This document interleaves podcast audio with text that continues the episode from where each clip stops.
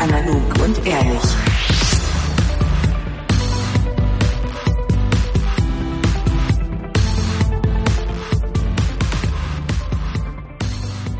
Willst du gelten, mach dich selten. Hallo und herzlich willkommen zu Folge 8 von Analog und Ehrlich, dem geräuschlosen Pantomime-Podcast aus dem Sendezentrum Neukölln. Und am Tisch sitzen heute Sophie, Hallo. Theresa Hallo. und meine Wenigkeit Sebastian. Ja, wir haben uns im Vorfeld ja schon über Haarausfall unterhalten. Wollen wir vielleicht dieses Thema gleich mal aufgreifen und daran anknüpfen? Unbedingt. Also vielleicht müssen wir kurz die Hörer an Bord holen. Ja. Wir sprachen drüber, wie schlimm das dann eigentlich für Männer sei, wenn sie relativ früh schon eine Glatze haben oder überhaupt, wenn Haarausfall ist. Weil wir sprachen auch drüber, und das muss man jetzt in aller persönlicher Ehrlichkeit sagen, dass du jenseits der 35 bist, Sebastian, auch wenn deine Stimme elfengleich und jung scheint. Und aber wahnsinnig volles Haar hast und dazu auch noch äh, einen gut gepflegten Bart, wie man das modern jetzt in dieser Stadt trägt. Also überall, wo Haare muss, ist bei dir Haare, auch klasse Augenbrauen, sprachen wir auch gerade schon drüber. Und das brachte mich tatsächlich aufs Thema, was denn mit dem Ego eines Mannes passiert, wenn die Haare langsam ausfallen. Vielleicht kannst du ja davon, äh, ja, du kannst ja nicht berichten.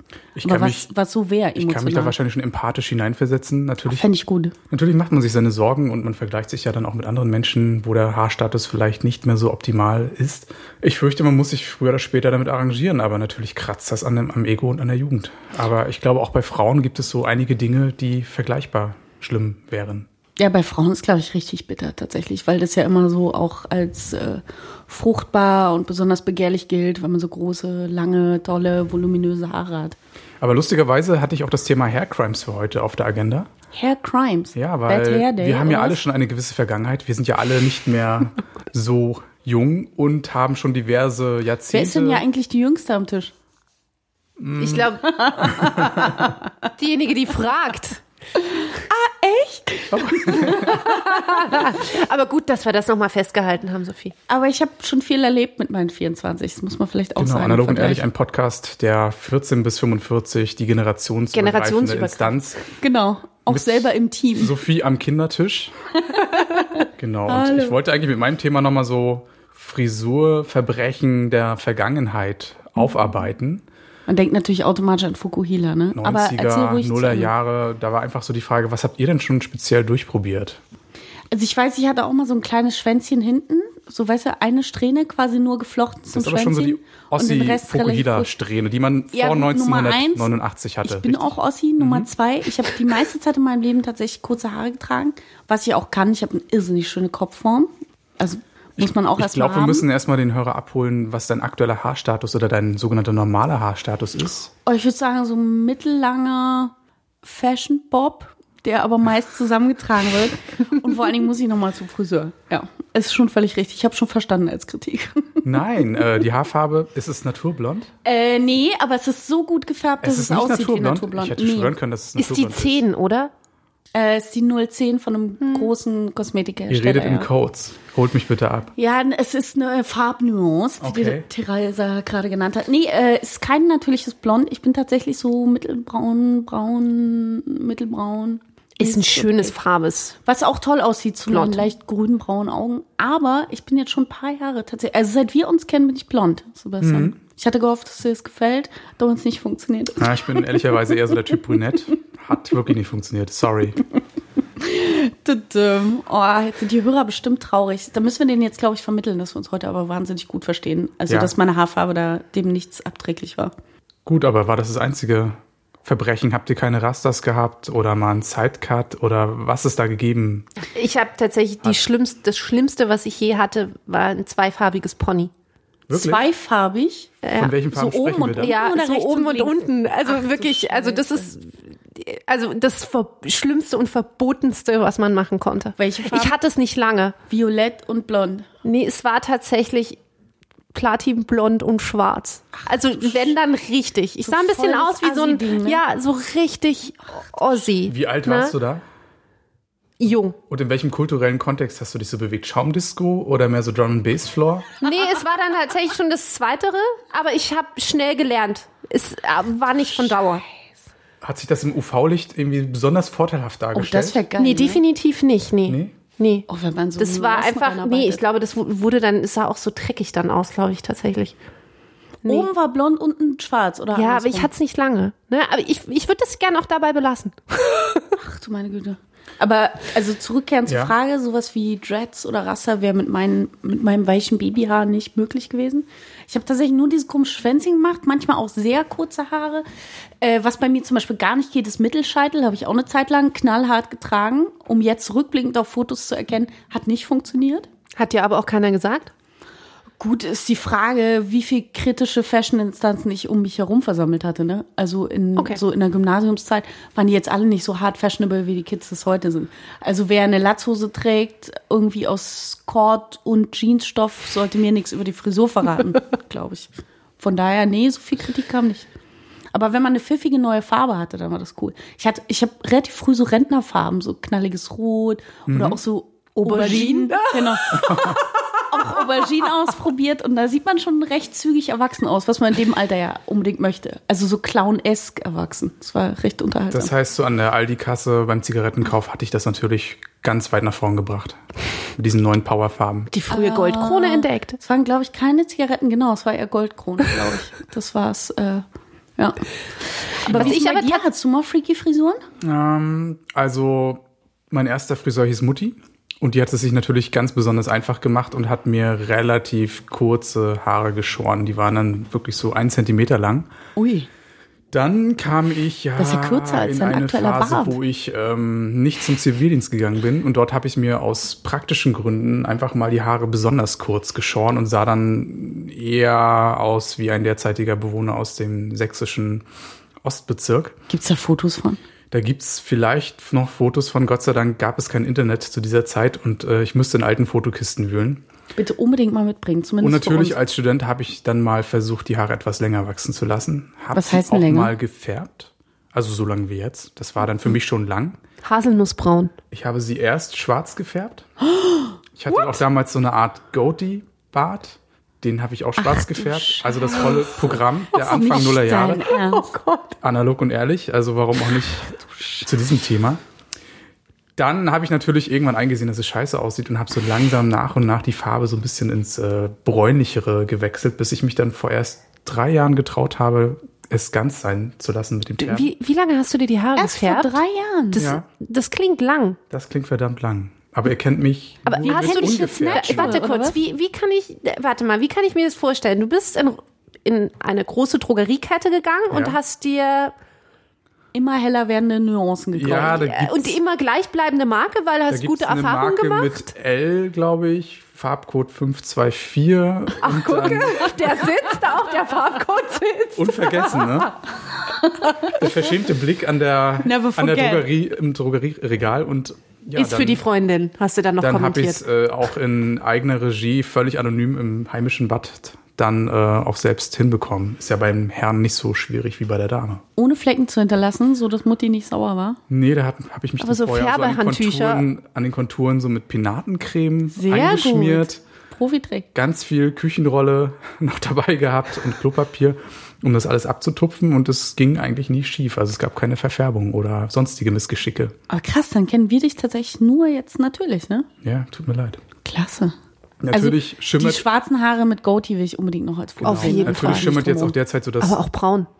Grau alles. bei mir ein bisschen durch, aber gut, dazu kann Wo ich hast jetzt denn du Wo hast Grau. du denn graue Ich hab Haare? ein Radar du für sitzt, Grau. Du Ich sitzt das. gerade Du unter einer Grau. Lampe. Das ist wie so ein Heiligenschein, gerade über deinem goldschimmerndem Haar. Genau, bei meinem Das goldene Vlies. Aschblond taucht das ja nicht so dominant auf, aber ja. An den mit Schläfen oder was? Dreh dich mal ein Schläfen. Stück. Kannst du dich mal so mit dem Kopf ein Stück noch hoch bewegen? Ja, ah. Ah, guck, ja aber nicht viel, weil ich habe ein Ja, Radar für graue es Haare geht, bei ne? meiner. Denkt man als Mann da wirklich drüber nach? Oder akzeptiert man das? Also ich glaube, jede Frau reißt sich ja das erste graue Haar prinzipiell Ich ja raus. grauen. Also ich Ja, nee, nicht. also ja. bei dir wird es auch schwer, das erstmal zu sehen, weil nee, aber auch wegen so. Färbung. Und was ich so bei älteren Frauen dann immer wieder so beobachte. Was sind denn ist- jetzt ältere Frauen? Können Naja, wir kurz diskutieren, wo in das zwei Jahren anfängt? seid ihr auch dabei. Nein, What? eher in zwölf. Aber was ich so beobachte, ist dann natürlich so dieses, dieser, dieser Hang zur Kurzhaarfrisur. Und um sich dann Findest du irgendwann doof? noch mal so aufzumotzen zu so einer roten Mandy aus Marzahn-Strähne. Da habe ich natürlich Angst vor euch eines Tages in dieser Form nochmal. Da hältst du, das hältst du auch für realistisch, dass das bei uns passiert. Kurzer Frisur? Ja, passieren. Kurzhaarfrisur schon, aber es gibt Ja, ja auch gut, die pfiffige. hatte ich lange. Ja? Es gibt ja, auch Stimmt, pfiffige Kurzhaarfrisuren. ein Skype-Profilbild bei dir, ja, doch. Aber also kurze Haare sind ja per se nicht schlimm. So, da muss ja nur diese rote Strähne, würde ich, glaube ich, gerne vermeiden wollen. Ich hoffe Oder auch. allgemein kurze Haare und Strähnen sind schwierig auf eine Art, finde ich. Ja, schlimm ist auch, Sieht hier, auch wenn immer die dann sehr tupiert punktig werden. aus. Das ist halt richtig Ja. bitter. Also wenn da so Marke Vogelnest. Oh, schlimm. Was ich ja großartig finde und was ich mir wirklich geschworen habe, ich finde Frauen mit so, so einen Bob und richtig graue Haare unfassbar Wenn es voller Haare charmant. Also so, das, ich finde, das sieht so unglaublich gut aus. sind. Ja. Obwohl ich glaube, da brauchst du schon relativ viel Selbstbewusstsein, um das schon früh zu tragen quasi. Also wenn du ganz jung bist und du färbst es extra so, dann ist das ja gerade voll angesagt. So dieser Ja, Silberlook. nee, aber wenn du dann trotzdem, wenn du so gehen, weiß ich nicht, Mitte 40 bis Mitte 50, finde ich, und du wirklich schon so graues Haar hast, finde ich das auch echt als Frau ein Statement zu sagen, hey, ich färbe das jetzt nicht. Ich trage das. Ah, das will ich sehen. Also da sprechen wir gerne nochmal. da können wir gerne nochmal sprechen. Ich werde so natürlich dauerhaft. so ein Alter ist, wo man, äh, also wo man das vielleicht genau noch nicht will, so. Weil das schmuggelt halt schon an, an Alter dazu, finde ich. Das macht echt schon einen signifikanten Unterschied. Gerade Frauen haben ja irgendwie diesen Druck, dann doch relativ lang fresh auszusehen. Also ich glaube, dass dann wahrscheinlich irgendwie Falten in Kombination mit den grauen Haaren, das sieht dann schon deutlich älter aus, als man wahrscheinlich ist und sich natürlich fühlt. Ich stelle fest, da wo Dagi B und wie heißt die andere? Bibis Beauty, Beauty Palace aufhören, da fangen wir gerade an. So, so die, die Mid-Ager. Genau. Die New Elder. Relevanz für uns. New genau. Elder, Silver Surfer. Silver Surfer. Ein Gruß an die Silver Surfer. Ja. Habt ihr denn noch andere Themen abseits von Beauty und Fashion mitgebracht? Also mein Thema wäre jetzt ein Downer ein bisschen, ne? Also, obwohl, Aber das wo wir bei, doch die jetzt, Emotionen wo wir bei graue auch so. Haare sind. Das Leben ist eine Achterbahnfahrt und jetzt geht's mal wieder ein bisschen runter.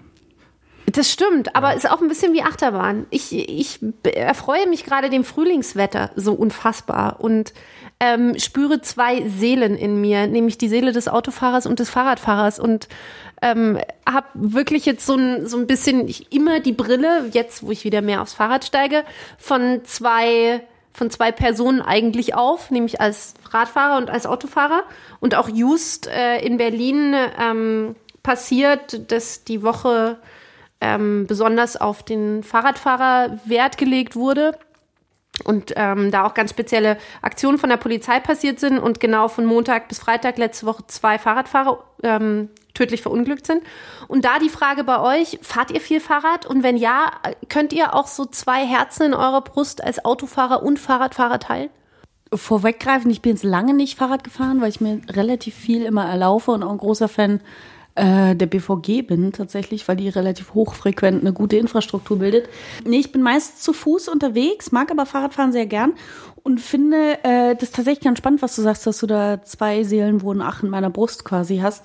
Weil ich mich frage, hilft dir das bei der Empathie? Also bist du dann vorsichtiger, sowohl als Fahrradfahrer als auch als Autofahrer mit dem jeweils anderen?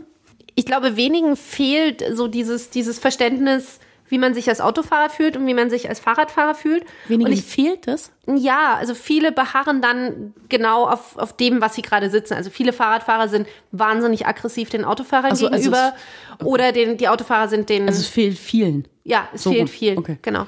Und ich versuche tatsächlich beiden gerecht zu werden. Ich achte darauf, dass Fahrradfahrer sich nicht von mir gestört fühlen, wenn ich sie überhole oder wenn ich irgendwie ein anderes Tempo fahre.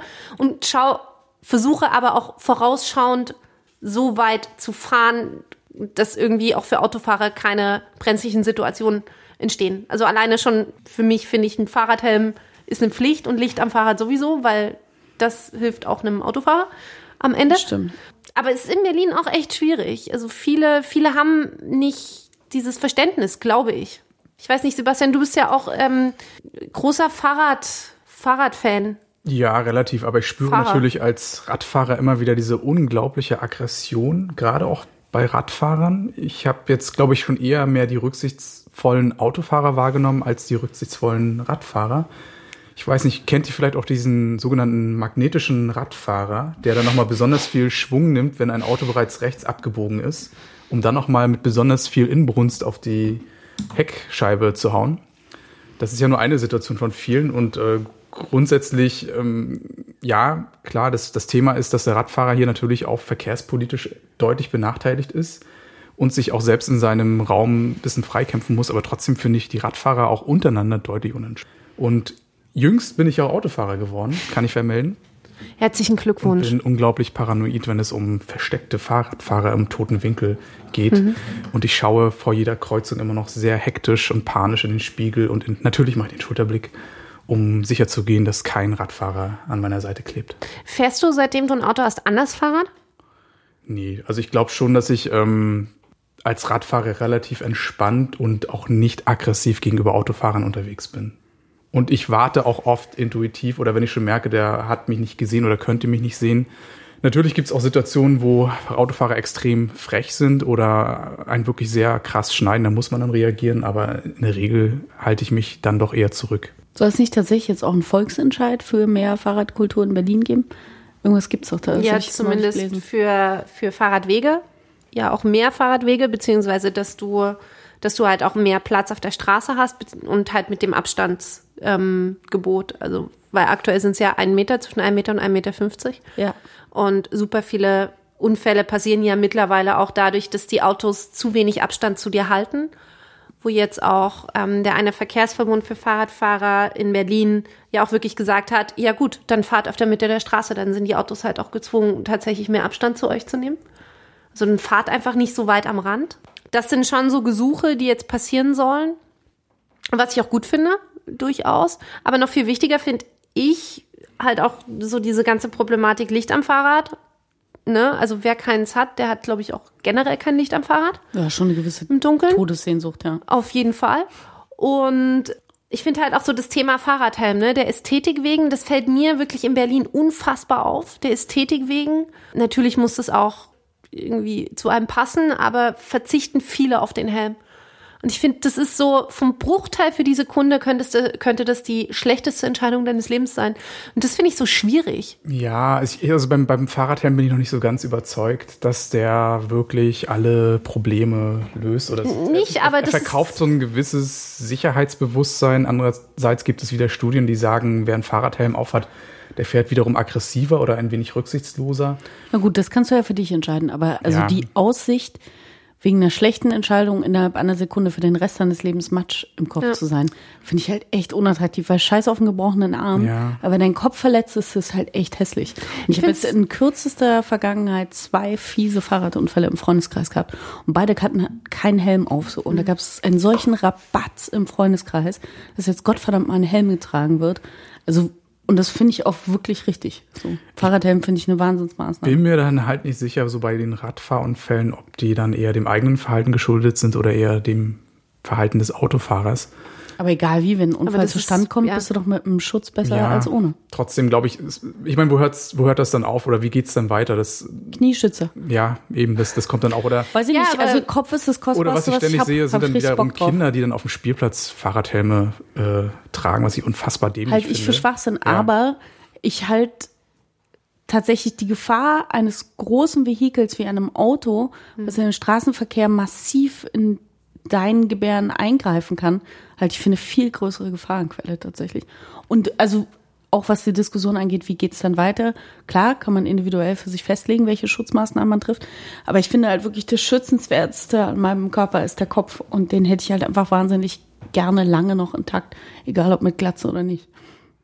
Ich finde es halt auch im Vergleich zu, also sei es nur der ästhetische Anspruch, Skifahren ist mittlerweile ohne Ski oder Snowboardfahren ist mittlerweile ohne Helm kaum noch wegzudenken und da ist die Akzeptanz meines Erachtens bei weitem höher als beim Fahrrad. Und das Ja, ist das liegt wahrscheinlich an Michael Schumacher, keine Ahnung. Also wenn Der Schumacher-Effekt. Gut, die Geschwindigkeit Ja, ist beim kann ich mir Skifahren schon auch gut deutlich vorstellen. höher und gut, aber du hast mit dem. Fahrrad auch schnell 30 km/h Ja. drauf.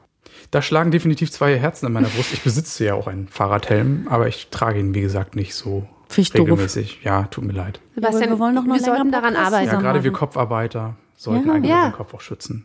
Ja, und wir wollen ja auch noch lange Podcasts zusammen machen, sonst ist es ein reiner, reiner Frauenpodcast. Also allein schon für die Quote würde ich dich bitten, dass du einen Helm aufsetzt. Ich denke drüber nach. Finde ich wahnsinnig gut tatsächlich. Aber apropos äh, schickes Aussehen von äh, Berliner Radfahrern ohne Helme.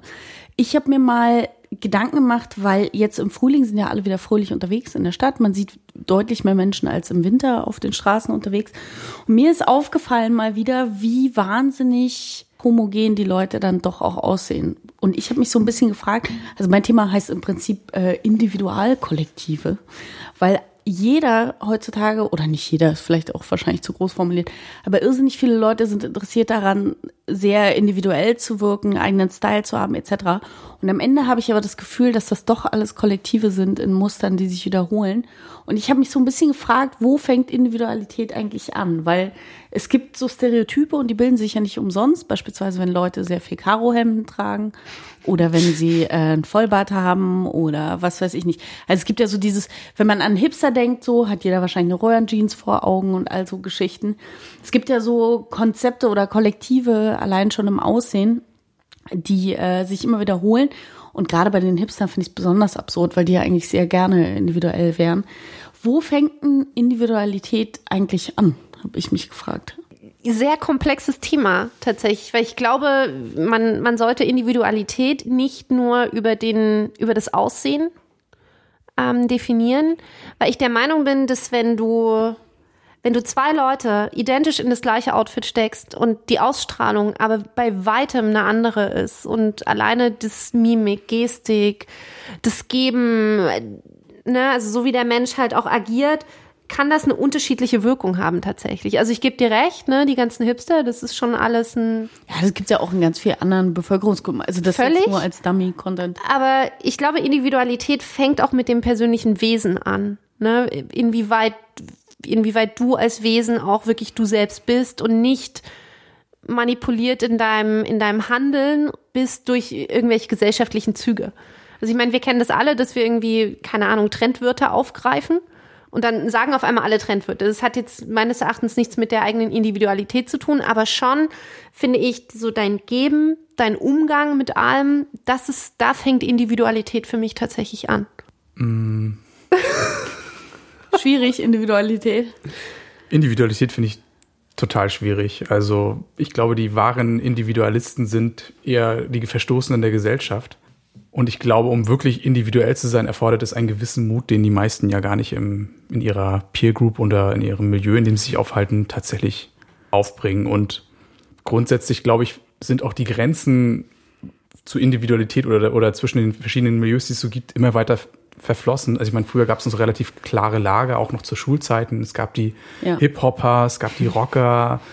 Auch musikalisch hat sich das ja alles immer mehr weiter verfeinert, immer feiner verästelt. Und ich nehme es aktuell gar nicht mehr so großartig wahr, dass jemand jetzt besonders individuell ist und heraussticht. Ich glaube, das fällt auch heutzutage den Leuten immer schwerer, wirklich nochmal deutlich aus der Masse herauszuragen. Gerade auch in Berlin, finde ich, ist das ein, diffuser Brei. Natürlich gibt es Unterschiede zwischen den Menschen, aber jetzt wirklich so Paradiesvögel gibt es doch immer weniger. Ist für dich Individualität herauszustechen?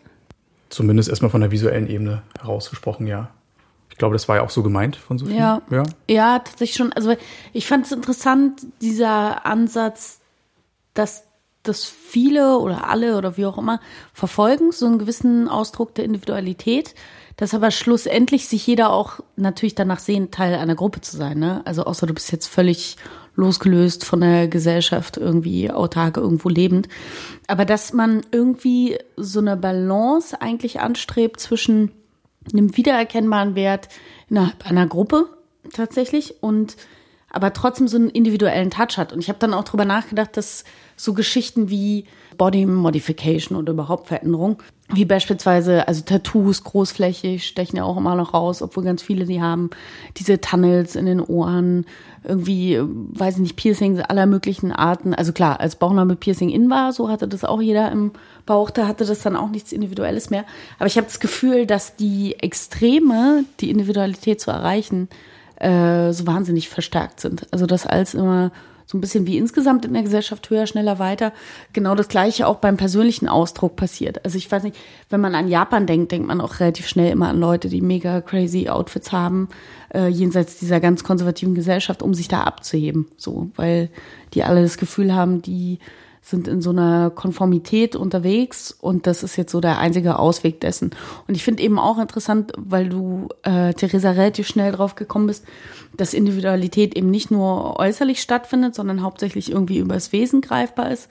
Äh, finde ich eben so interessant, dass also gerade diese Äußerlichkeit immer als Mittel gewählt wird. Also weil man könnte ja auch sagen, so, mir ist egal, ich trage genau wie alle anderen einen Hausmeisterkittel, so. Aber dadurch, dass ich ich bin, fällt das ja sowieso auf. Und das passiert ja relativ selten. Also man zählt immer auf diesen ersten Eindruck der ähm, Äußerlichkeit, um vermeintlich Individualität zu erzeugen. Und das fand ich irgendwie einen ganz interessanten Bruch, dass, ähm, dass so ein Missverhältnis irgendwie herrscht in dieser Balance, die man versucht herzustellen. Das ist mir irgendwie nur aufgefallen. Also gerade im Sommer finde ich das jetzt wieder spannend, wenn eben alle unterwegs sind. Vielleicht lässt man da mal seinen Blick gleiten. Ähm, so wie du dich mit der Individualität beschäftigt hast, ähm, habe ich mich intensiv in den letzten, in den letzten Wochen ähm, so dem ganzen Thema Ernährung gewidmet und habe mich wirklich gefragt, ob ich das nur bin oder ob das so jeder hat. Es ist eigentlich so eine Typsache und wollte fragen, wie, wie ihr damit umgeht. Ob ihr neben, ich meine, jetzt ist auch bald wieder Spargelzeit, ob ihr auch wirklich so Ich wollte es mal ein bisschen Auch ein auflockern. sehr individuelles Thema. ähm, ob ihr auch so unterschiedliche Gelüste je nach Jahreszeiten habt. Also das ist wirklich so der typische Bratapfel mit Zimt äh, zu Weihnachten und dann ist man da total heiß drauf, genauso auf die Dominosteine. Aber dann ist, geht man auch so mit ähm, und wechselt dann auch immer seine, seine Gelüste entsprechend dem, den Jahreszeiten. Oder gibt's jetzt irgendwas, wo ihr sagt, krass, flipp ich total aus. Jedes Jahr im Frühjahr, Bärlauch ist genau mein Ding. Wart ich seit Oktober drauf. Also ich glaube, man muss so ein bisschen unterscheiden zwischen dem, was wahrscheinlich anerzogen ist, also so konditioniert quasi, Domino, Würfel sind Weihnachten und deswegen Winter und so. Und ähm, finde viel interessanter, dass man so ein bisschen verlernt hat, also dadurch, dass alles immer zur Verfügung steht in so einer globalisierten Nahrungskette, ähm, kannst du ja eigentlich, also und Spargel ist da so ein bisschen noch die Ausnahme, weil das irgendwie so besonders geblieben ist saisonal, hast du ja sonst eigentlich fast immer alles verfügbar. Und ich glaube, darüber hat man so ein bisschen vergessen, überhaupt auf seinen Körper zu hören, was der gerade auch braucht und will und was passt. Also ich merke schon, dass ich im Winter beispielsweise viel mehr Bock auf so deftige Gerichte und Kohlgemüse und so ein Kram habe, wohingegen im Sommer finde ich eben wirklich wahnsinnig viel Früchte und Salat, also so klischeehaft das klingen mag, finde ich irrsinnig gut, weil da merke ich, das gibt mir viel Energie, das ist ein bisschen leichter, da kann ich irgendwie den ganzen Tag noch rumspringen. Also ich glaube, bei mir ist das Verschieben am ehesten so von im Winter deftig zu leicht im Sommer. Das glaube ich am ehesten, was bei mir stattfindet. Hast du im Frühjahr dann aber auch so eine Umbruchsstimmung? Nö, das ist so ein bisschen schleichender Prozess. Also ich versuche ja, also es ist, glaube ich, eher auch so eine Frage des äh, Konsumbewusstseins. Ich versuche ein bisschen auf regionale Produkte zu achten. Man sagt ja, dass ursprünglich der Mensch die eigentlich sowieso besser verträgt aus der Reli äh, Region, wo äh, er herstammt. Und wenn du nach saisonalen Produkten eben durch die Region geprägt einkaufst, dann hast du natürlich schon, sowieso schon eine Veränderung auf dem Speiseplan.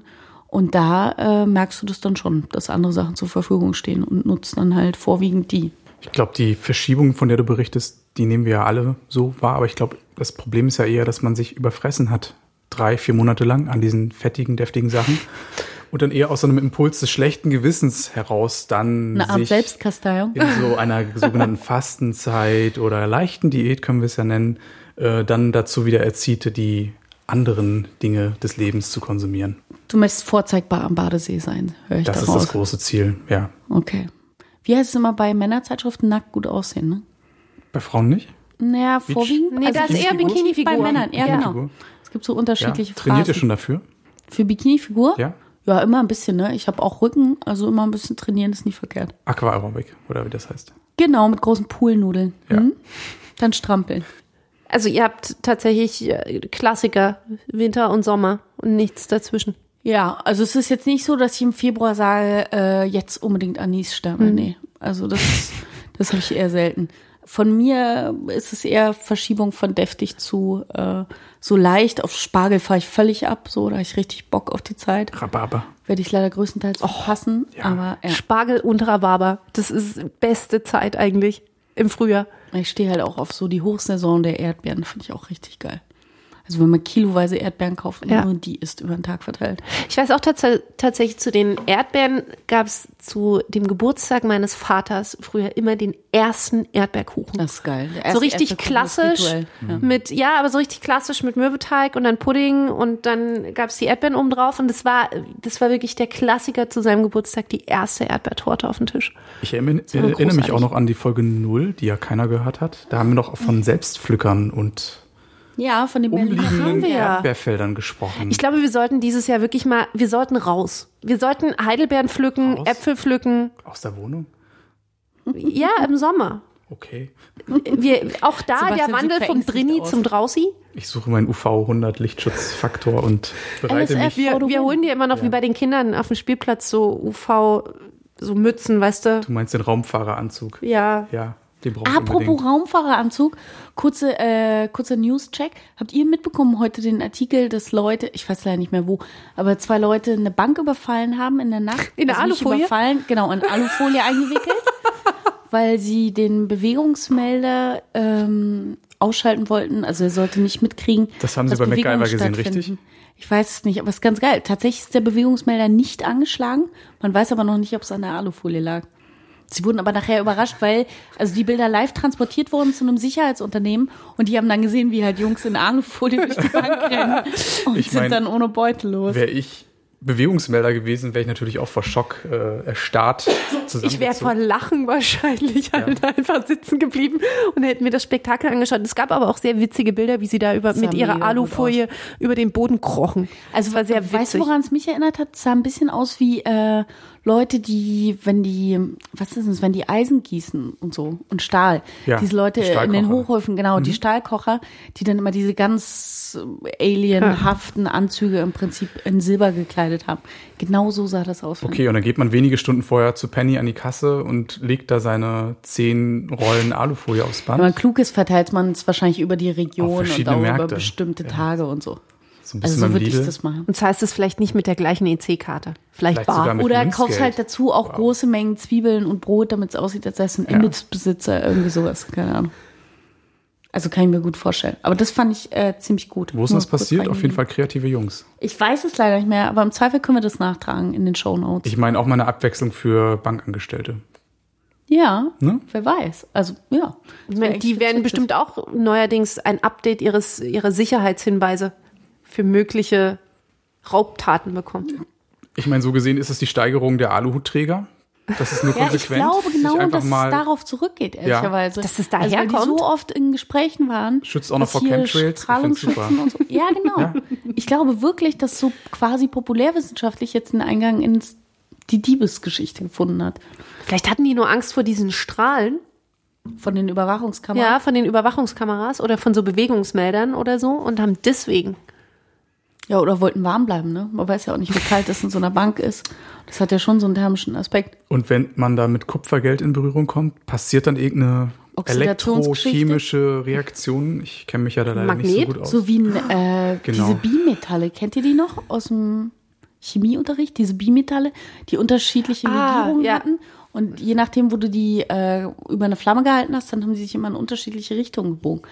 Irre Nummer. Ihr habt Also tolle eine Experimente wenigen- gemacht, Wahnsinn. Hattet ihr nicht? Nee. Vielleicht sollten wir wirklich die Hypothese aufstellen, dass das, äh, dass wenn du in Alu-Kleidung dich in den Brunnen stellst, automatisch das Kleingeld aus Brunnen einfach an dir haftet. Das wäre ganz geil, so als Urban Myth. Und Ja. mal schauen, wie viele Idioten sich in Alufolie gekleidet in den Trevi-Brunnen für den in Rom stellen. Und dann hast du richtig Stress mit dem Tourismus. Äh, Mannequin Piss wird ein Manager Riesenproblem kriegen. In, in Rom. Und dann am Trevi-Brücken siehst du halt nur so Touristen in Alufolie gewickelt. Das finde ich halt hart lustig tatsächlich. Finde ich nicht die schlechteste Idee. Wir haben ja vorhin über die Republika gesprochen, Ja, über die ich auch nicht Mein reden Lieblingsthema. Über die ich überhaupt nicht reden möchte. schade. Also ist schon mal kein Thema für heute. Okay. Ich habe eine viel bessere Messe für mich entdeckt. Ich bin nämlich gestern an der Litfaßsäule vorbei. Ausnahmsweise mal. Ist es die Hochzeitmesse? Nee, die Hochzeitsmesse. Campervan-Messe. Nee. Okay, wir wach, jeder darf noch einen raten. Ähm, ich sage, es ist was zu Kaminen. Leider auch Kamintrends? Okay, Theresa, du hast noch einen. Brauten Hochzeit hattest du schon, ne? Hochzeit hatte ich ja. Nein, es gibt diese Woche die Sleep for Fit, die Messe für gesunden Schlaf und für ein gesundes Leben. Okay. Ach, das finde ich aber ganz interessant. Und Bis wann ist die? zusammen oder was? Die ist vom 15. bis 17.04. Für die Hörer wird das leider schon in der Vergangenheit liegen. Tut mir leid. Also ihr habt die Sleep for Fit, die, die super tolle Messe verpasst. Ach Gott, wo ist sie denn? Findet die zum ersten Mal statt?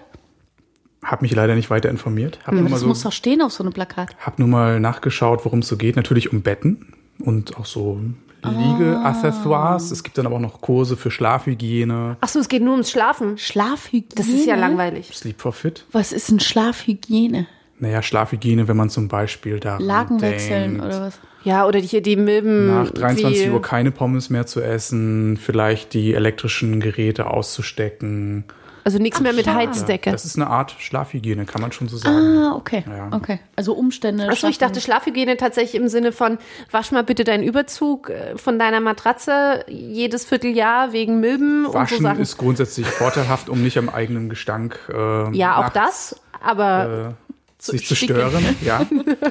Aber grundsätzlich mal zu euren Schlafgewohnheiten gefragt. Seid ihr so Langschläfer, Kurzschläfer? Habt ihr Einschlafprobleme? Das ist natürlich ganz schön intim. ne? Hört ihr irgendwas Besonderes zum Einschlafen? Steht ihr nachts nochmal auf, macht euch eine Pizza und geht dann wieder ins Bett? Das ist doch ein schönes Thema, mit dem sich auch jeder ide- identifizieren kann, richtig? Ja, also Schlafgewohnheiten ist eigentlich ein spannendes Thema. Ich muss da, glaube ich, erstmal überlegen. Theresa, hast du da eine klassische Form? ich, ja, ich bin, ich bin, glaube ich, eine der wirklich glücklichen Menschen, die sagen kann, ich schlafe unfassbar gut, ich schlafe schnell ein, ich kann fast überall schlafen und schlafe auch durch, was, was ich auch schätze. Also ich schätze auch das Gut eines guten Schlafes und, und bin mir dessen auch wirklich bewusst, weil ich auch viele, klar, jetzt hier auch im Kontext der Work-Life-Balance, äh, Burnouts und alles drum und dran. Wir arbeiten ja auch alle viel. Auch viel mitbekomme, was ein Schlafentzug oder Probleme mit dem Thema Schlaf an sich auch wirklich für Stressmomente für Leute ausmacht. Ähm, für mich ist Schlaf ein unfassbar schätzenswertes Gut, was ich habe und was mir auch, ich glaube, das ist auch genetisch alles so ein bisschen vor, vorbestimmt, glaube ich tatsächlich. Ähm, kann ich mir zumindest gut vorstellen. Und ich, ich finde Schlaf tatsächlich großartig, versuche mich aber gerade zu disziplinieren, nämlich wirklich auf die sieben Stunden oder acht Stunden zu kommen. Eher runterdisziplinieren oder rauf? Rauf, Okay. also wirklich mehr zu schlafen, zwischen sieben und acht Stunden. Ähm, vor um zwölf ins Bett zu gehen, auch das ist Teil der Schlafhygiene ist eigentlich, möglich. weil der gesündere Schlaf. Und aber auch so Sachen wie, wie so Schlafroutinen. Ne? Also ich merke zum Beispiel, dass wenn ich abends als letztes einen Tee, einen warmen Tee vom Schlafengehen trinke, schlafe ich bei weitem besser, also noch besser als eh schon. Ähm, und es gibt mir auch das Momentum, nochmal so runterzufahren. Und ich versuche aber gerade zum Frühaufsteher zu mutieren. Also Kann ich man versuche das? mir, ja, ähm, ich mache das jetzt so seit vier Wochen und mm, lass mich auch bewusst wecken am Wochenende, um da auch nach acht Stunden zu sagen, okay, ich muss nicht bis um zwölf im Bett liegen, weil danach ist man eh meistens erschlagener, als wenn man nach acht Stunden aufgestanden wäre. Und versuche da so kontinuierlich einfach früher aufzustehen. Ist, ist aber, es fällt mir noch nicht so leicht. Obwohl ich da für, für Menschen mit Problemen zum Aufwachen nur solche Wecker empfehlen kann, die neben dir Sonnenaufgänge simulieren. Seitdem brauche ich nur noch einmal Snooze. Also wir sind von 15 Snooze auf 1 Du bist wirklich jemand, der den Snooze-Modus benutzt, ja. benutzt habe. Ich würde dich dafür hassen. Nach dem Sonnenaufgang, ja, ähm, ich habe auch aus Gründen genau diesen Wecker geschenkt bekommen. Von wem wohl? Ist ein ganz, ist ein ganz toller Typ. Ähm, und ja, kann ich wirklich nur den Menschen ans Herz legen. Und seit neuestem bin ich auch ähm, Träger eines einer sogenannten Wearable und habe festgestellt, dass man Schlaf auch tracken kann. Und das ist ein bisschen creepy. Sharest du das auf Facebook? Nein, Theresa hat gerade sieben Stunden Schlaf absolviert. es ist manchmal wirklich verrückt. Du merkst, also du denkst, du schläfst und du siehst aber in deiner Statistik, wie oft du dich eigentlich tatsächlich bewegt hast und denkst dir so, krass, okay. Und am Ende, wenn du drüber nachdenkst, merkst du auch, dass je mehr du durchschläfst, desto fitter bist du und so Sachen. Also man merkt schon, Okay, also grundsätzlich höre ich heraus, dass du eher keine Schlafprobleme hast. gar nicht. Und ich denn schätze es. Bei dir aus. Sophie? Entschuldigung, Sophie. Äh, Schlaf bin ich auch tatsächlich mit Glück gesegnet, so wie Theresa. Ich ähm, kann gut durchschlafen und schlafe auch ziemlich tief und fest. Wenn ich einmal penne, so, dann kriegt man mich auch schwäch äh, wach.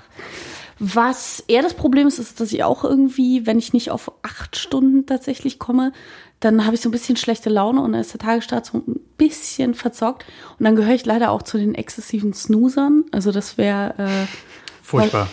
wäre nicht so gut angekommen, sehe ich gerade. Okay, das sind, wir, vielleicht sollten wir eine kleine, kleine Kickstarter-Kampagne jetzt starten für eine, für einen Sonnenlichtwecker für Sophie. Mal so Ja, aber ich glaube, es hilft nicht, weil ich habe ja auch keine Vorhänge. Ich habe eh immer den Es ist Tagesverlauf. aber, glaub mir, es ist was anderes. Ich möchte jetzt hier kein Verkaufsgespräch äh, eröffnen, aber aber, vielleicht, also ohne Scherz, Soll ich also dir wenn meinen wirklich was ja, wollte ich gerade sagen. Vielleicht leih ich mir den wirklich mal, wenn du im Urlaub bist oder so, weil ich würde das gerne mal ausprobieren, aber ich würde jetzt ungern 80, 90 Euro ausgeben dafür, dass es am Ende eh nichts mit mir Ach macht. guck, wenn so. ich drei Wochen im Urlaub bin, mach mal, bist du ein kleiner, bist du mein Weckersitter, damit der sich auch nicht so langweilt zu Hause. Genau, der braucht ja auch eine Aufgabe. Richtig. Nee, also äh, Schlaf bin ich Gott sei Dank, wie gesagt, äh, gesegnet, merke aber so die letzten zwei Jahre, dass ich augenscheinlich eine falsche Haltung beim Schlafen einnehme, weil ich immer morgens Rückenschmerzen habe.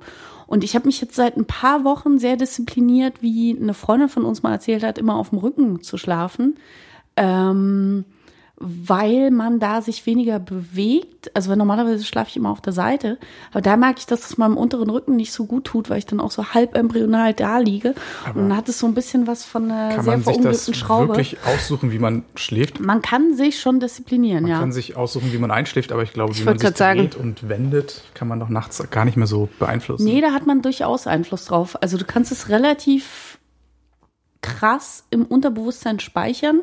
Also du kannst sowieso erstaunlich viel beeinflussen, auch im Schlaf. Ich habe bei unseren Freunden von 4000 Hertz äh, beim Podcast-Label, Ich ahne es. Luzides Träumen, ein spannendes Thema. nee, da gab es tatsächlich das Klarträumen. Habt ihr da, ja genau. Luzides Träumen. Genau, luzides Träumen. Und das fand ich ganz spannend. Also bisher habe ich noch nicht so richtig verstanden, wie es funktioniert. Aber die These ist im Prinzip, dass du deinen Schlaf beziehungsweise dein Träumen beeinflussen kannst.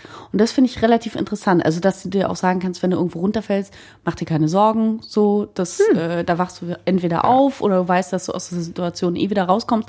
Also, was so ein bisschen auch die Ehrfurcht vorm Träumen nimmt, die ich ja eigentlich zum Teil geil finde, zum Teil aber auch krass, weil man ja sehr viel irgendwie in Träumen verarbeitet, was dann auch mal belastet, wo man dann eben zum Teil wirklich schlecht schläft. Aber dieses Klarträumen, das so beeinflussen zu können, finde ich total spannend. Also es ist tatsächlich auch eine Hörempfehlung von den Kollegen, da mal reinzuhören. Ich habe das mal ein paar Mal wahrgenommen in den Träumen, dass man es wirklich gezielt steuern kann, aber eben genau dieses, ich nehme es mir vor, ich tue es dann auch und beende es auch gezielt. Das ist ja das, was dieses Klarträumen am Ende Ja. dann ausmacht, was man auch angeblich trainieren kann. Finde ich unglaublich spannend. Aber ich glaube, Ich ich, hätte ich den, braucht den Ehrgeiz nicht, um genau dieses Ziel zu erreichen. Träumt ihr viel? Also ich glaube, dazu muss man erstmal träumen. Also träumen tut man ja jede Nacht. Die Frage ist eher, ob man es sich in Erinnerung rufen kann.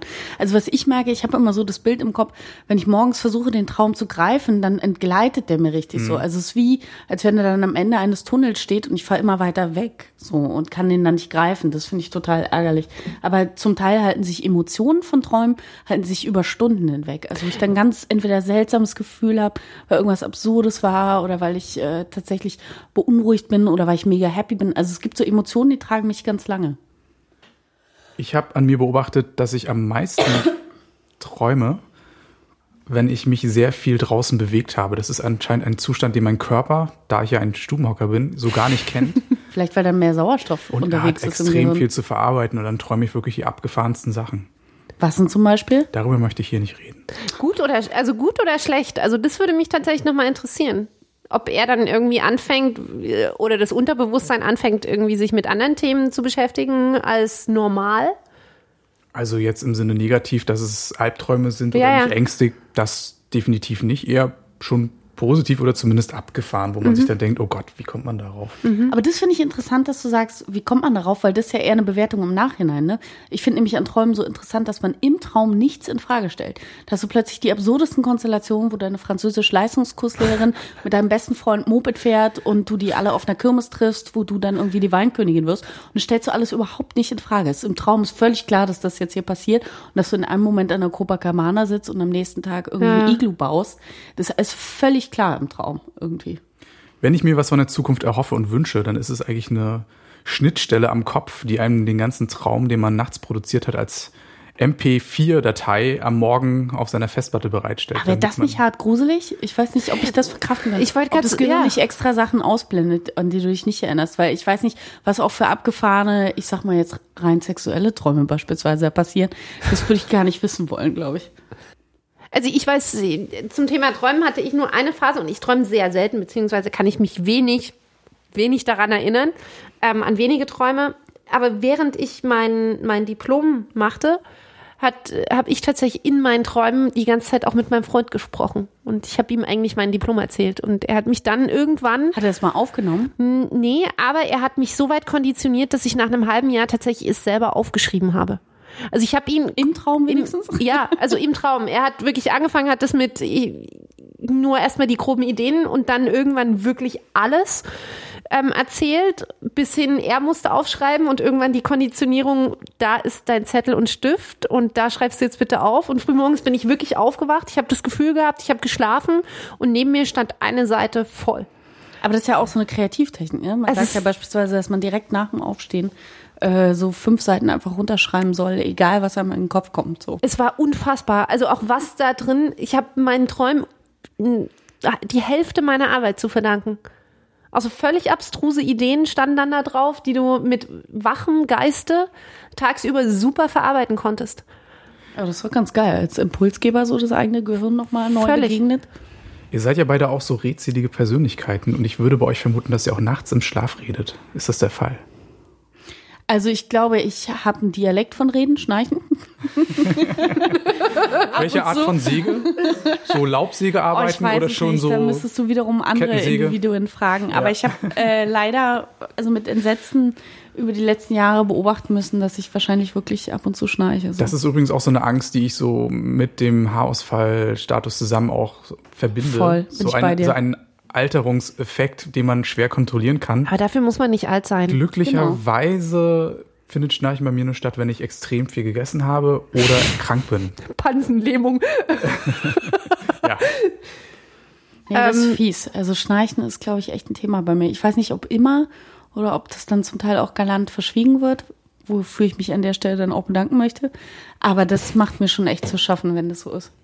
Also ich als, als Lebensgefährtin äh, eines, eines wirklichen Schnarchers, sorry an der Stelle, man arrangiert sich damit. Oh, das könnte ich mir zum Beispiel Also nicht es vorstellen. geht. Also ich doch, selber weil- hasse das so sehr, wenn jemand schnarcht. eines doppelten Schlafzimmers. Nee, also das ist, das sind zum Beispiel Wohnung? so Sachen, das sind zum Beispiel so Sachen, die für mich gar nicht in Frage kommen. Aber ich versuche schon, also was ich mir immer vornehme, wenn man zusammen ins Bett geht, hoffentlich schlafe ich eher ein. Ja, ne? wenn man mit einem Schnarcher zusammen ist, ist das schon ein Thema. Genau. Ähm, und ja, man geht wirklich damit um. Also selbst wenn ich nachts davon wach werde, ist halt der Knuffer in die Seite. So der erste Knuffer, der zweite Knuffer. Und im Endeffekt meinen die Leute das auch nicht böse. Man darf denen das auch nicht niemand, böse niemand nehmen. wählt zu schnarchen. Also Genau. Und es gibt halt Möglichkeiten und solange man irgendwie immer noch in die Seite knuffen kann, geht das schon. Und wenn es ganz schlimm wird, bin ich aber auch so rabiat und, wecke. ich hasse das so sehr, Ähm, aber das ist auch okay. Schlimm. Ich, nee, also ich muss jetzt echt so nach, nach, nach fast zehn Jahren sagen, man gewöhnt sich dran.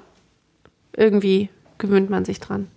Du steckst dir nichts in die Ohren, das geht alles. Nee, weil auch da mir meine Ohrhygiene in dem Sinne wichtiger ist, weil ich auch glaube, ich trage beruflich sehr viel Kopfhörer, um irgendwie so in meine kleine Welt zu verschwinden. Und jetzt mit den In-Ear-Kopfhörern ist das ja auch super, weil man kann alles ausblenden. Und ich glaube tatsächlich, ein konstantes Tragen von Oropax wäre jetzt auch nicht so der Knaller. Ich finde es halt krass unangenehm, leider. Und was ich, ja, ich kann es nur jedem empfehlen, man, man kann damit leben. Sophie, es ist nicht so schlimm, man kann damit leben als Ja, Partner. ich mag es nicht. Also mein Fall ist nicht. Was ich allerdings relativ charmant fand, mir hat mal jemand äh, gesagt, der relativ viel geschnarcht hat, dass das ähm, die lautstarke Verteidigung der Herde gegen wilde Tiere sei. Und das fand ich dann sehr charmant. Seitdem kann ich das ein bisschen besser ertragen. Das ist eine schöne Form Definition. Fürsorge ist. Gerade es ist einfach im nur ein schützender Effekt. Problembezirk Neukölln ist das natürlich auch eine sehr gute Überlebensstrategie. Sonst hättest du dich hier nicht so lange gehalten. Genau, Sendezentrum Neukölln nur möglich, weil viel Schnarchen. Chapeau. Ich glaube, wir haben uns eine kleine Pause verdient und wir wechseln in die Pause mit den Great Lake Swimmers Gonna Make It Through This Year.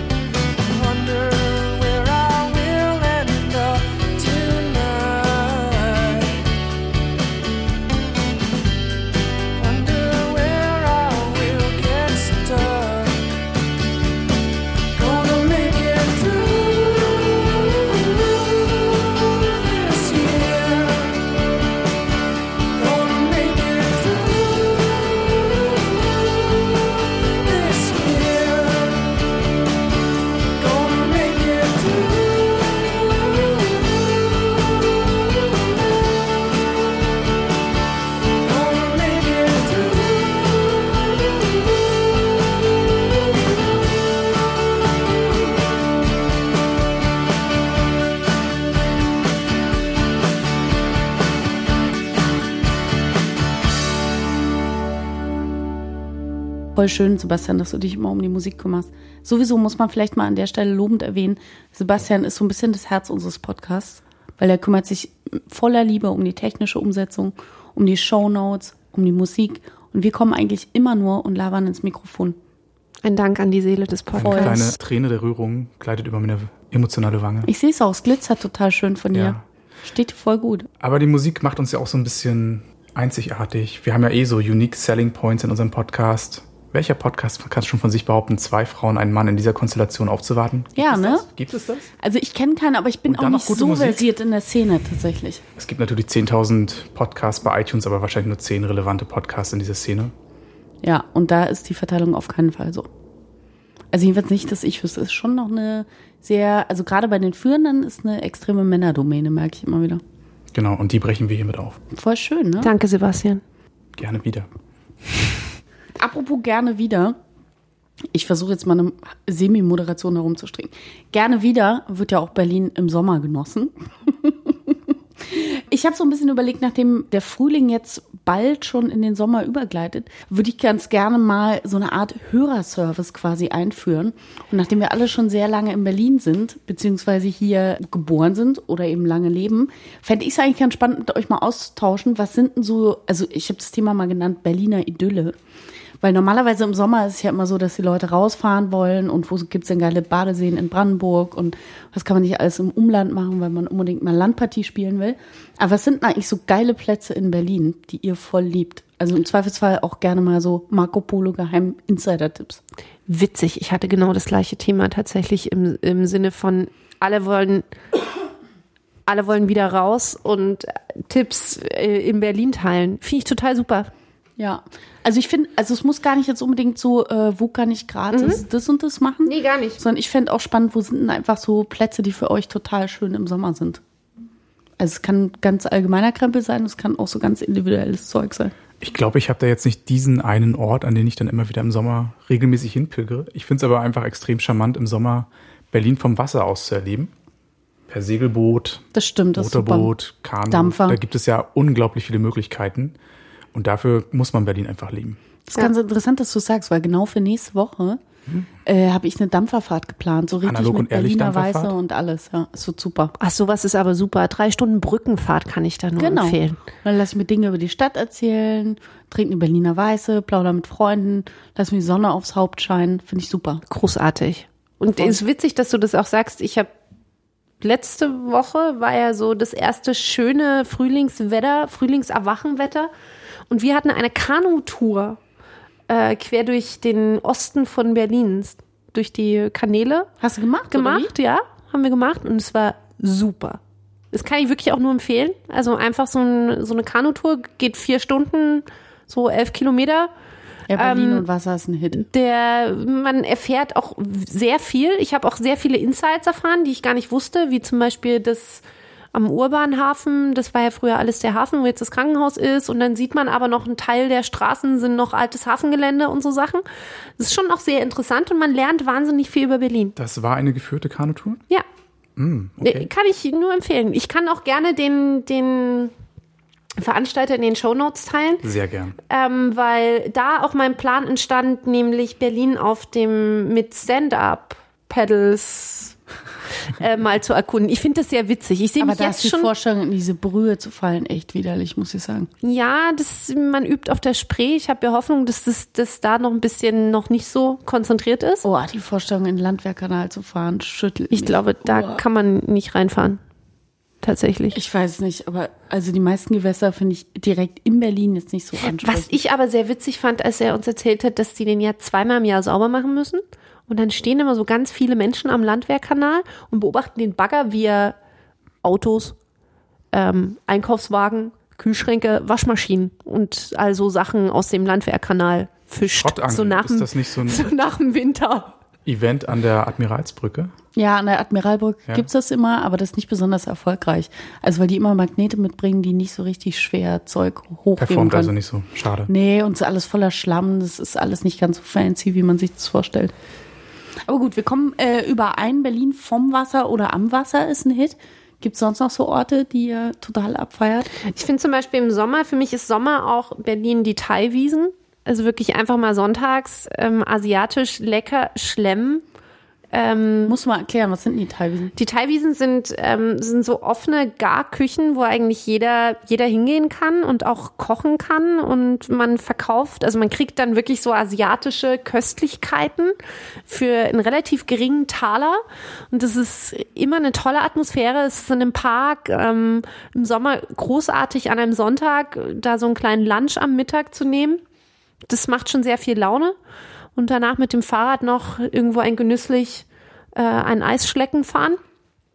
Das finde ich schon, also das ist für mich auch so ein schöner Sonntag. Ja, das ist ein guter Ort, das stimmt. Sophie, hast du da noch einen konkreten Tipp auf Lager?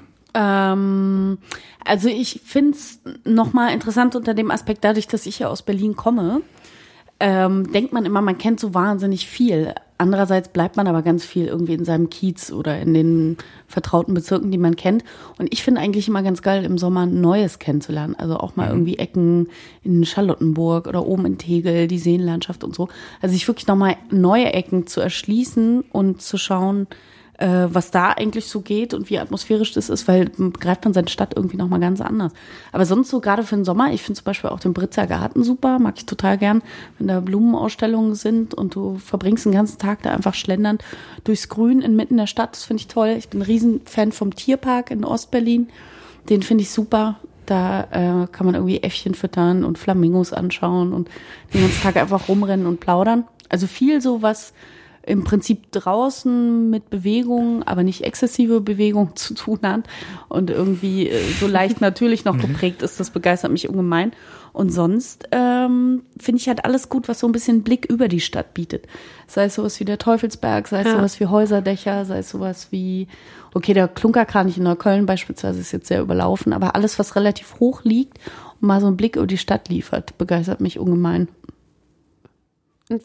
Also ich habe letztes Jahr und auch dieses Jahr auch schon vor allem die Havelgegend so ein bisschen entdeckt im Sommer. Also da, das ist auch so ein Standortvorteil von Berlin. Ähm, wirklich in die Havel, da in die Havelgegend da reinzufahren und du entdeckst unfassbar schöne Strecken, die du auch völlig tiefenentspannt laufen kannst. Berlin hat ja keine Berge außer den Teufelsberg und auch nicht in der Umgebung. Ähm, wo wir, wo ich letztens auch kleine Wanderung, sieben Kilometer an Orchideenhänge entlang gemacht habe, die Oh, geil. im Sommer dann wirklich voller Orchideen, wilden Orchideen wachsen und so Sachen. Das finde ich auch sehr, sehr faszinierend. Und Ich schön. gerade, bei uns sind es hauptsächlich so naturgeprägte Räume. Ne? Gibt es irgendwas, wo man so im mega urbanen Kontext ist, was man sehr feiert?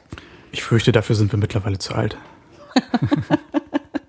Das stimmt. Also, Also die Schwimmbaddichte fand ich als Kind irgendwie attraktiver als jetzt. Ja. Da ist so Freibad auch kein, eigentlich gar nicht mehr so das Thema, obwohl jetzt mit der Sommerbäderkarte just in diesem, Ange äh, in diesem Monat im Angebot. Ähm, so eine Runde Frühschwimmen finde ich irgendwie attraktiv, wo ich sage, okay, da wird Freibad wieder ein Thema, aber in einem anderen Kontext. Ja, geht eigentlich nur Vor der morgens, ne? Arbeit, genau. Bevor alle Schüler dann in die Bäder schwemmen. Ähm, aber für mich finde ich Sommer in Berlin schwierig. Vor allem, wenn es so heiß ist, wo ich auch die Flucht nach draußen suche, weil du da immer noch gefühlt ein Lüftchen, also so ein, so ein wenigstens ein Wind um Ja, die Nase hast, weil Berlin hitzt sich sehr schnell auf und hat so eine Dunstglocke. Ja, das stimmt, aber nichtsdestotrotz die Euphorie darüber, im Zweifelsfall bis halb elf irgendwo bei sogar noch ein bisschen Licht zu sitzen mit Leuten. Ja. und Ja, das ist halt so dieses trinken. Kanal, Ankerklause und da noch eine Weinschorle oder mit dem Fahrrad noch schnell am Ufer. Ach, eigentlich überall. Das Hängen, muss gar nicht ja. zwingend am Wasser Ich sein. finde die, die grundsätzliche Atmosphäre in Berlin dann in den Sommermonaten extrem positiv und auch so diese, dieser Geruch stimmt, von, ja. von Flieder, schwüles Wetter, Grillen. äh, Exgold. es ist ein sehr, sehr angenehmer Geruch und gerade ähm, ich habe es besonders wahrgenommen in der Zeit, wo ich sehr viel pendeln musste und auch mit dem Flugzeug unterwegs war und immer wenn ich mit dem Taxi quer durch Berlin gefahren bin, habe ich extrem gestaunt, wie, wie lebendig die Stadt doch in dieser Zeit doch ist. Ja, ich mag auch, dass alle unterwegs und gut drauf sind. Also da, weil alle auch deutlich entspannter sind. Sobald Wärme und Licht herrscht, sind die auch alle nicht mehr so aggressiv. Um Aber es ist witzig, das ist Schluss jetzt schon so, ne? Zu Autos und Fahrrädern. Ja, jetzt ist es gerade so, jetzt ist im Prinzip das erste Aufflammen dessen, weil die Leute so lange in der Dunkelheit des Winters Ja. gelebt haben. Und jetzt, selbst wenn es noch nicht warm ist, sitzen die Leute schon voller Gier auf Sonne, Luft und ähm, Licht draußen. Und Ja, aber du merkst auch so vom Mindset tatsächlich, dass die Leute irgendwie viel offener sind. Das, das ist mir in Berlin, ist mir, also ist mir noch nirgendwo anders so extrem aufgefallen wie in Berlin. Ja, das stimmt. Weil ich glaube, Berlin im Winter auch eine undankbare Stadt ist. Aber ich sage immer, Manchmal. wer Berlin sogar im Winter liebt, so, das ist eine Liebe, die bleibt. Weil es eben wirklich sehr grau und hässlich und regnerisch und alles Mögliche ist. Und kalt. Wollen wir vielleicht etwas Pech. Licht ins Dunkel bei den Themenkärtchen bringen? Ja, bitte. Voll gerne.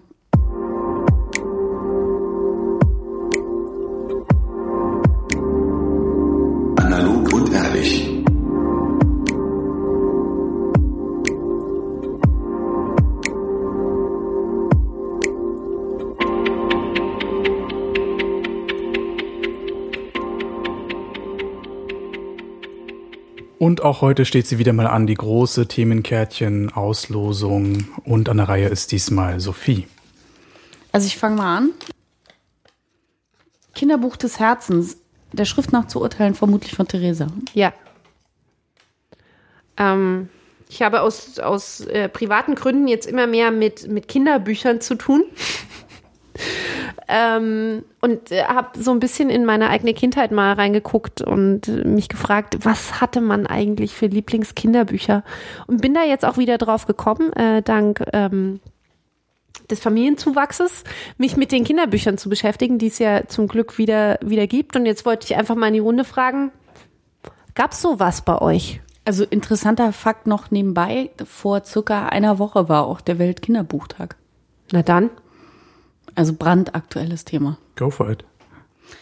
Ähm, ich bin da, glaube ich, so ein bisschen speziell und gar nicht so repräsentativ, weil ich habe nicht so viel Kinderbücher gelesen. Ich habe relativ schnell, als ich dann angefangen habe, lesen zu können, äh, habe ich diese Was ist was-Reihe unfassbar abgefeiert. Das habe ich, glaube ich, schon mal erzählt. Genau, und du hast auch, glaube ich, die ganze Weltliteratur schon mit fünf Nee, gar nicht. Nee? Aber was es war, war halt voll mein Thema, so, weil ich hatte immer Ja. Interesse, wie funktionieren Dinge und so. Aber wenn ich so an Kindergeschichten zurückdenke, ist immer das Erste, was mir einfällt, was ich bis heute auch noch hab, äh, Alfons Zitterbacke und da seine, gut, seine ja. Abenteuer. Die finde ich halt richtig cool. Sowohl die Illustrationen als auch die Geschichten. Das war so mein Thema. Witzig, bei mir war es Kästner. So fliegendes Klassenzimmer und so war dann, ist ja eigentlich für mich genau in die gleiche Richtung. Ja, so ein bisschen stimmt. Wie ist bei dir, Sebastian? Ich gehe noch ein bisschen weiter zurück zu der Zeit, wo wir noch nicht die Buchstaben deuten konnten. Und ich erinnere mich ganz konkret an ein nennt man das Knisterbuch? Wimmelbilder. Wimmelbuch? Oh, Wimmelbuch. Wimmelbuch. Und zwar Wimmelbilder finde ich das bis heute der super. rote Robert.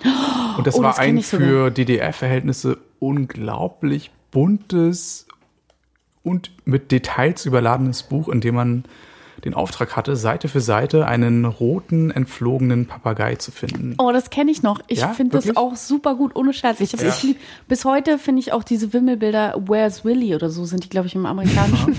finde ich immer noch so unfassbar geil. Ja, also genau, der rote Papagei, weiß ich auch noch, wie gestern. Fand ich richtig gut. Hast du es noch? Kann ich mir Leider nicht, ausleihen? aber ich habe schon mal heimlich vor ein paar Wochen, als es mir wieder in den Kopf geschossen ist, danach gegoogelt, um mal zu schauen, ob es das noch gibt. Und man kann es tatsächlich Ach, käuflich wirklich? erwerben. Ja. Oh Gott, das ist, das, danke, danke sowas? Sebastian. Ist es eine Originaledition? Nee, leider nicht. Also das sind dann wahrscheinlich Nachdrucke und es kostet dann heute halt so viel wie ein Wimmelbuch kostet. Also Gott, das ist ja großartig, gut zu wissen. und etwas später kamen dann auch diese Klassiker ähm, Max und Moritz, Ja. wirklich so diese Klassiker und Struwwelpeter. Struwwelpeter, Oh, genau. Guter Typ. Ich fand viel es gelernt, viel gelernt. unglaublich grausam, so diese Szene. Da hatte ich aber auch die LP zum Buch, ne? Da, genau, mit, mit LP. Genau. Habe ich unglaublich gern konsumiert. Und wie grausam das war, wenn da die Daumen abgeschnitten Super worden sind. Oder der ne? Suppenkasper Suppenkasper ist genau das gleiche, ja. immer dünner wurde. Ne? Ganz ja, schlimm. Also es hat hoffentlich nicht geschadet, aber ich weiß nicht, ob man diese Kinderbücher heutzutage noch so den Kindern vorsetzt. Aber wenn du so drüber nachdenkst, Ja. zum Beispiel, jemand hat mal eine Analyse gemacht, das ist vor ein paar Jahren durchs Netz gegangen, was so äh, landestypische Kindergeschichten anbelangt. Und die Grimmschen Märchen sind mit die grausamste Ja. Kinderkultur, die du in der Welt überhaupt findest. Das ist Also total passiert interessant. So mieser Kram. Ja, ich habe das auch aber erst danach, nach dem Artikel, ich habe den genauso gelesen, mir wirklich musste auch noch Grimm vorlesen und habe mir das wirklich auch noch mal zu Herzen genommen und ich meine, dem Wolf wird der Magen aufgeschnitten und Ziegelsteine werden da reingepackt. ist richtig bitter. Ähm, und Mafia-Methoden. man, ja, Ja. es ist, du siehst die Märchen wirklich auch ein bisschen anders. Genau deswegen sitzen wir hier und arbeiten das auf. Folge für Folge. Deswegen, ja, Alle okay. Traumata der Kindheit. Voll gut. Der Traumabearbeitungspodcast. Das finde ich gut. Das ist ein bisschen Küchentischpsychologie am Sowieso. Küchentisch. Ja. An Sophies Küchentisch, den wir hier Folge für Folge hineinschleppen. Wo, wenn ich hier In das passe, ne? Sendezentrum Neukölln. Stimmt, wir haben jedes Mal innenarchitektonische Meisterleistung. Wir spielen immer Tetris. Neuarrangements meiner Möbel. Ja. Ich muss sagen, aber dieses, dieses Mal ist am besten. Von der Aufstellung. Ja, finde ich. Mir fällt auch gerade ein Detail in eurem Look auf. Ihr habt beide einen schwarzen Schal und ein schwarz-weiß gestreiftes Shirt, wobei das von Theresa eher schwarz-weiß und das ist. von Ja. Sophie weiß-schwarz negativ. Ich habe ist. den klassisch maritimen Look. Was natürlich zu diesem schönen schwarz-weißen Ikea-Teppich, auf dem wir hier gerade flanieren, sich wunderbar ergänzt. Das stimmt. Ich freue mich, dass dir das auffällt. Ich hatte das Ja. von langer Hand geplant. Schön, dass du das siehst. Du bist ein Mann, der sowas sieht. Du erkennst wahrscheinlich auch neue Frisuren bei deiner Freundin. Ja, Es hat zwar eine Stunde 15 Minuten gedauert, aber jetzt ist es ja aufgefallen. aber nur um es zu sagen, dir ist wahrscheinlich schon vorher. Darf ich das nächste Themenkärtchen Voll gerne. ziehen? Ich kann es nicht ganz gut lesen. Inbox 0, rationales Glück. Ich glaube. Irrationales Glück. Oh, ich habe erwartet, dass es von Theresa kommt, das Thema, aber es scheint von dir zu sein. Ja, ist von mir. Inbox 0 ist so, äh, was ich jeden Abend anstrebe im Prinzip, bevor ich das Büro verlasse. Und das ist so ein ganz irrationales Glücksgefühl, was sich dann einstellt, weil man mal in der Inbox keine Mails hat.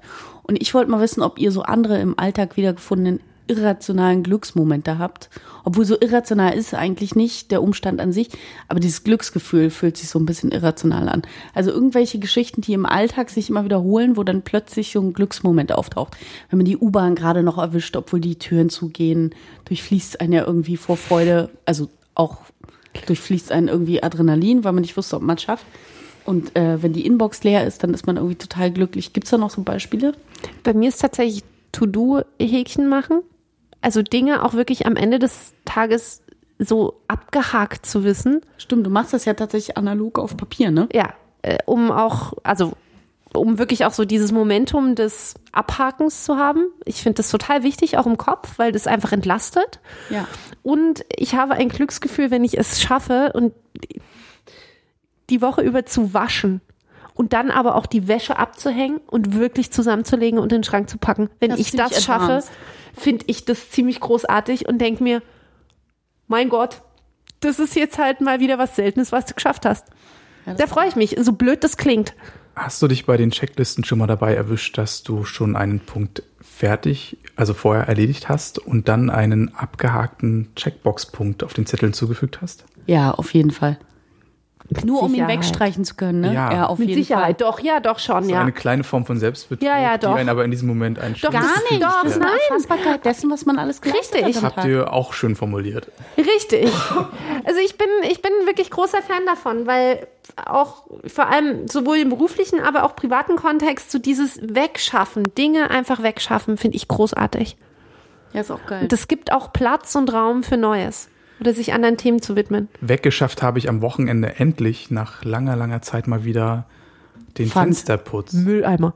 Und das ist ja auch eine Aufgabe, an der man sich ziemlich aufreiben kann, beziehungsweise es dauert ewig, bis man sich aufrafft, es zu tun. Findest du, ich übe mich ja tatsächlich in Ignoranz, in Ignoranz und finde das ziemlich großartig, was Fensterputzen Nee, ich finde betrifft. also, ich Irgendwann- find die Arbeit eigentlich geil, weil das Ja. ist eine dieser Arbeiten, wo du ein Ergebnis sofort siehst. Also was ich eine sehr lohnenswerte Form der Arbeit finde. Und ich muss sagen, gerade was das Fensterputzen anbelangt, habe ich letztes Jahr ein unfassbares Glücksgefühl gehabt, weil ein Freund von mir hat so eine Maschine, mit der man das äh, machen Warte mal, kann. ich schaue mich gerade um. Kannst du hast gerne in deiner Wohnung nur ein Fenster. Nee, das Nee, in der Küche. nicht. Na gut, die zählt auch noch. Also ich habe mehrere, klar, ist nicht so viel jetzt wie beispielsweise in einer Altbauwohnung bei Theresa oder so, aber ich habe im Übrigen meine Jetzt Wette weißt du, warum ich das ignoriere. Feine Dame. Ich habe im Übrigen mal eine richtig bittere Wette verloren mit einem sehr guten Freund von mir, wo ich äh, wahrscheinlich leicht trunken zugestimmt habe, dass wenn ich verliere, dass ich all seine Fenster putze. Man muss dazu wissen, der wohnt zur Straßenseite hin und jedes Fenster, äh, jedes Zimmer geht in diese Richtung und der hat Doppelfenster und ich glaube, der hat Und Oberlichter bestimmt, oder? irgendwie sowas wie 42 Fenster Ihm insgesamt. gehört das Sony Center. Nee, aber es ist einfach Doppelfenster und dann an vier Räumen. Also es war furchtbar und die musste ich alle putzen und wir haben den gesamten Tag verbracht. Und ich hatte aber das Glücksmoment, dass ich eben diese besagte Maschine von äh, einem Freund ausgeliehen hatte, der äh, tatsächlich so ein Ding besitzt, was man ja gar nicht für möglich hält, dass jemand in unserem Alter so ein Ding besitzt. Und habe äh, wahnsinnig schnell gute Ergebnisse gehabt und bin jetzt ein totaler Fan von diesen Maschinen. Würde mir selber keine kaufen und kann sie mir jetzt wahrscheinlich das nächste Mal auch nicht leihen, was so ein bisschen blöd ist. Aber das kann ich nur empfehlen. Das war ein kleiner Wink an Kercher. Oder. Ja, ein es war Wink an tatsächlich ein Kercher-Produkt. die diesen, dieses Gerät vielleicht auch zusammen mit dem Aufwachwecker oder wie das Teil hieß, verleihen könnte, wenn sie Urlaub macht. Ich glaube, Theresa hat gar nicht so eins. Ach, ich habe anderem nicht so ein Gerät. Ich habe es gehofft. Ich, nein, ich ignoriere tatsächlich ja das Fensterputzen, genau aus dem Grund, weil ich glaube auch an die 42 Fenster komme. Aber ich muss noch mal kurz zu den irrationalen Glücksgefühlen zurückkommen und vor allen Dingen auf eine alte Folge zurückkommen. Wir haben uns ja mal lange und ausgiebig über Schnürsenkel-Zubindetechniken unterhalten. Und manchmal, ich habe relativ viele Sportschuhe, bei denen die Schnürsenkel ein bisschen zu lang sind, wo man dann auch mal so einen Doppelknoten machen muss, der eigentlich recht hässlich ist, weil der immer so groß knubbelig da hängt. Und wenn der mir aber gut gelingt und trotzdem relativ dezent aussieht und auch die Schnürsenkel gleich lang sind und irgendwie so gut fallen, dann habe ich so ein ganz irrationales Glücksgefühl darüber, wie schön meine? Schuhe gebunden sind. Kannst du es dann das nächste Mal auf Instagram posten? Ich bin total neugierig, wie das Nee, aussieht. das ist so eine ganz individuelle Freude, Okay, die ist ich mir auch dich, erhalten ja? will. Das, Okay. das mal nix für die Aber Öffentlichkeit. geteilte Nee. Freude ist halbe Freude in dem Fall, ne? Okay. Ja, deswegen, ich spreche Ja. gerade drüber. Das muss, das muss einmal auch reichen, so als Danke, dass wir daran teilhaben dürfen. Voll gerne. Aber Sebastian, hast du noch was von diesen äh, Glücksgefühlen? Wenn die Frisur zum Beispiel wahnsinnig gut sitzt, obwohl man durch den Wind gegangen ist. Irgendwie sowas. Der Kaffee am Morgen, natürlich. Vor allen Dingen das Muster der Milch, das sie macht, wenn man ihn in den Kaffee eingießt. Wenn das schön aussieht und nicht sofort diese komische braune Plörre wird, dann finde ich das auch ziemlich geil tatsächlich. Hast du noch eins? Nee, ne? Ja, doch, äh, mittlerweile auch gutes, gut gekochtes Essen und dann einfach wirklich entspannt in der Küche am Tisch sitzen und das genießen zu können. Ja, so der erste Haps von Ja. was, worauf man sich sehr freut, ist auch irrsinnig. Also wo du halt auch lange irgendwie so dir so Zeit dafür freigeräumt hast oder wo du schon lange drauf gewartet hast und dir dann wirklich so diesen ersten Bissen so richtig genießt. Das ja, sind das ist auch geil. Wenn der Pizzabote dann endlich kommt. Ja, manchmal auch das, ne? Ja. Wenn du Essen Ja. bestellt hast und dann ist er da und dann so, oh, oh, wo ist mein Geld, wo ist mein Geld, wo ist mein Geld? Ich muss an die Tür. Erst aufmachen, dann Geld suchen, jetzt weiter. Äh, äh, schönen Abend danke, ciao. Und dann hat man auch immer schon Besteck zurechtgelegt und so, weil man kann gar nicht warten, dass es losgeht. Und dann tut man sich noch an der Verpackung weh, weil man so gierig dran rumgerissen hat. Kennen wir alles. Ich bekomme auch gerade richtig Hunger. Echt? Ich glaube, Das es wird ist jetzt auch schlecht. langsam Zeit, den Podcast für heute abzuschließen. Theresa, Ich du würd gar noch kein ein Themenkärtchen? Gern. Entschuldigung. Das ist ja das erste Mal in der Historie von Analog und Ehrlich, dass ich hier versuche, Theresa mit ihrem Themenkärtchen zu übergehen. Ich, ich mach's auch, ist nicht meins. Ich glaube, es geht auch schnell. Ja. Es ist Generation Simpsons. Auch nochmal ein Thema von mir. Generation Simpsons. Bin dafür, das nächste Mal die Kärtchen nochmal richtig durchzumischen. Wir müssen mal ein Ziehungsgerät. Wir können ja einfach Von der zuordnen. Lottogesellschaft Einer schreibt anfordern. und dann gibt er immer dem rechts daneben. Dann wissen wir von vornherein, Ja, dass nur drei Themen von jeweils jedem gibt. Arbeite alle Folgen nochmal auf, führe Strichliste und werde vermutlich 90 Prozent deiner Themen darin finden. Pech im Spiel. Vielleicht bezahle ich Liebe, Sophie, dass sie immer Themenkärtchen für mich mitschreibt. Mhm, okay, aber bitte. Pech im Spiel, Glück Was in der Liebe, bedeutet Sebastian. Generation Simpsons für dich? Äh, Generation für? Simpsons ähm, ist so ein Thema, was mir eingefallen ist, weil ich neulich Simpsons geschaut habe und es gibt ja immer noch neue Folgen tatsächlich. Und mittlerweile haben die gefühlt 24 Staffeln, 24 Jahre irgendwie so. Also wahnsinnig lang. Und ich habe äh, mal überlegt, wie ich die Simpsons eigentlich immer wahrgenommen habe. Ich habe die relativ früh schon geschaut, dadurch, dass ich einen älteren Bruder habe. Und am Anfang findest du einfach immer nur die Geschichte irgendwie lustig, bunte Charaktere, alles Mögliche. Und desto älter du wirst, desto mehr verstehst du ja auch so diese gesellschaftliche Untermauerung, die da dran steht. Also, dass sie zum Beispiel sehr politisch sind, dass sie ganz viel irgendwie aktuelle Themen aufgreifen aus der Gesellschaft. Und ich fand das so geil zu überlegen, ähm, dass wir eigentlich so eine wirklich sehr Simpsons geprägte Generation sind. Also seit ich klein bin bis heute kann man die gucken und hat irgendwie immer noch Spaß dabei. Und ich fand es so interessant, wie sich die Sichtweise darauf ändert, beziehungsweise wie man viel mehr Details wahrnimmt.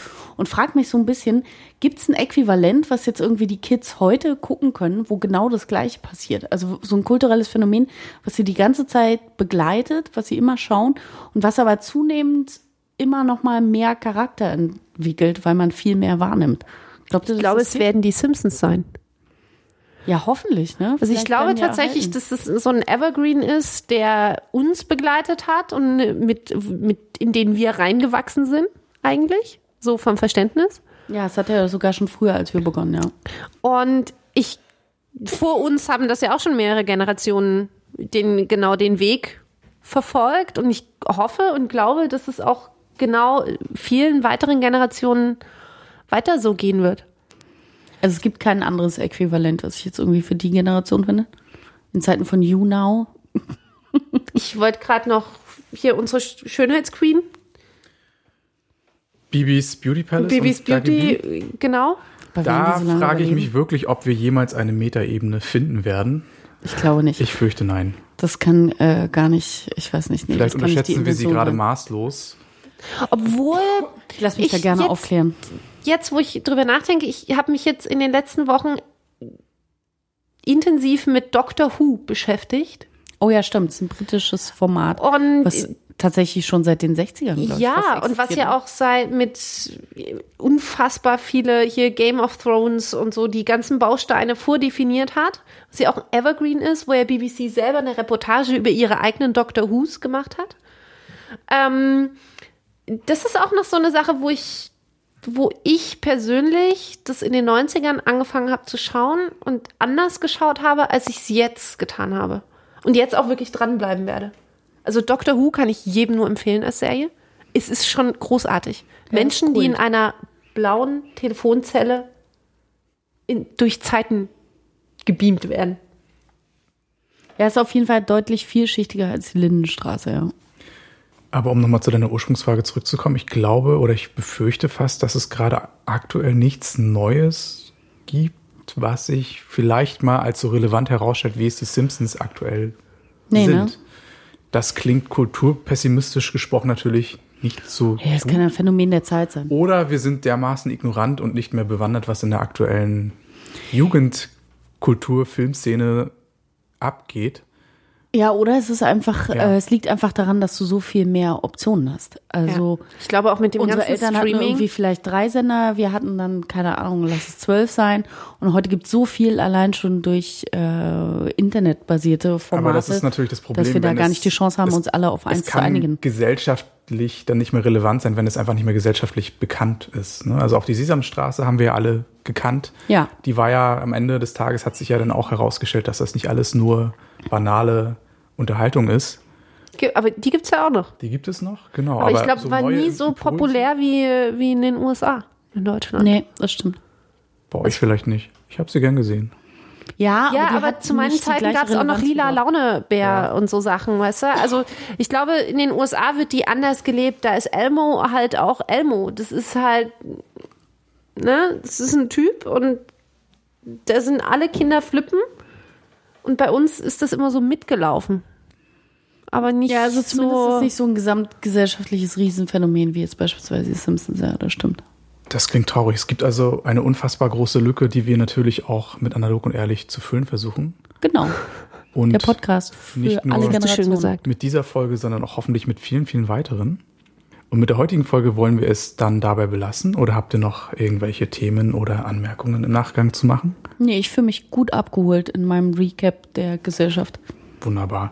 Zu guter Letzt möchte ich noch auf den Münzberg oder Münzenberg Podcast hinweisen, der uns ja vor wenigen Wochen in seiner letzten Folge gefeatured hat oder zumindest ähm, ja, lobend erwähnt hat, worüber wir uns sehr freuen. Und wir würden uns natürlich auch freuen, von euch auf Facebook oder in den iTunes-Rezensionen zu lesen und möchten uns für diese Folge verabschieden. Tschüss. Ciao. Ciao.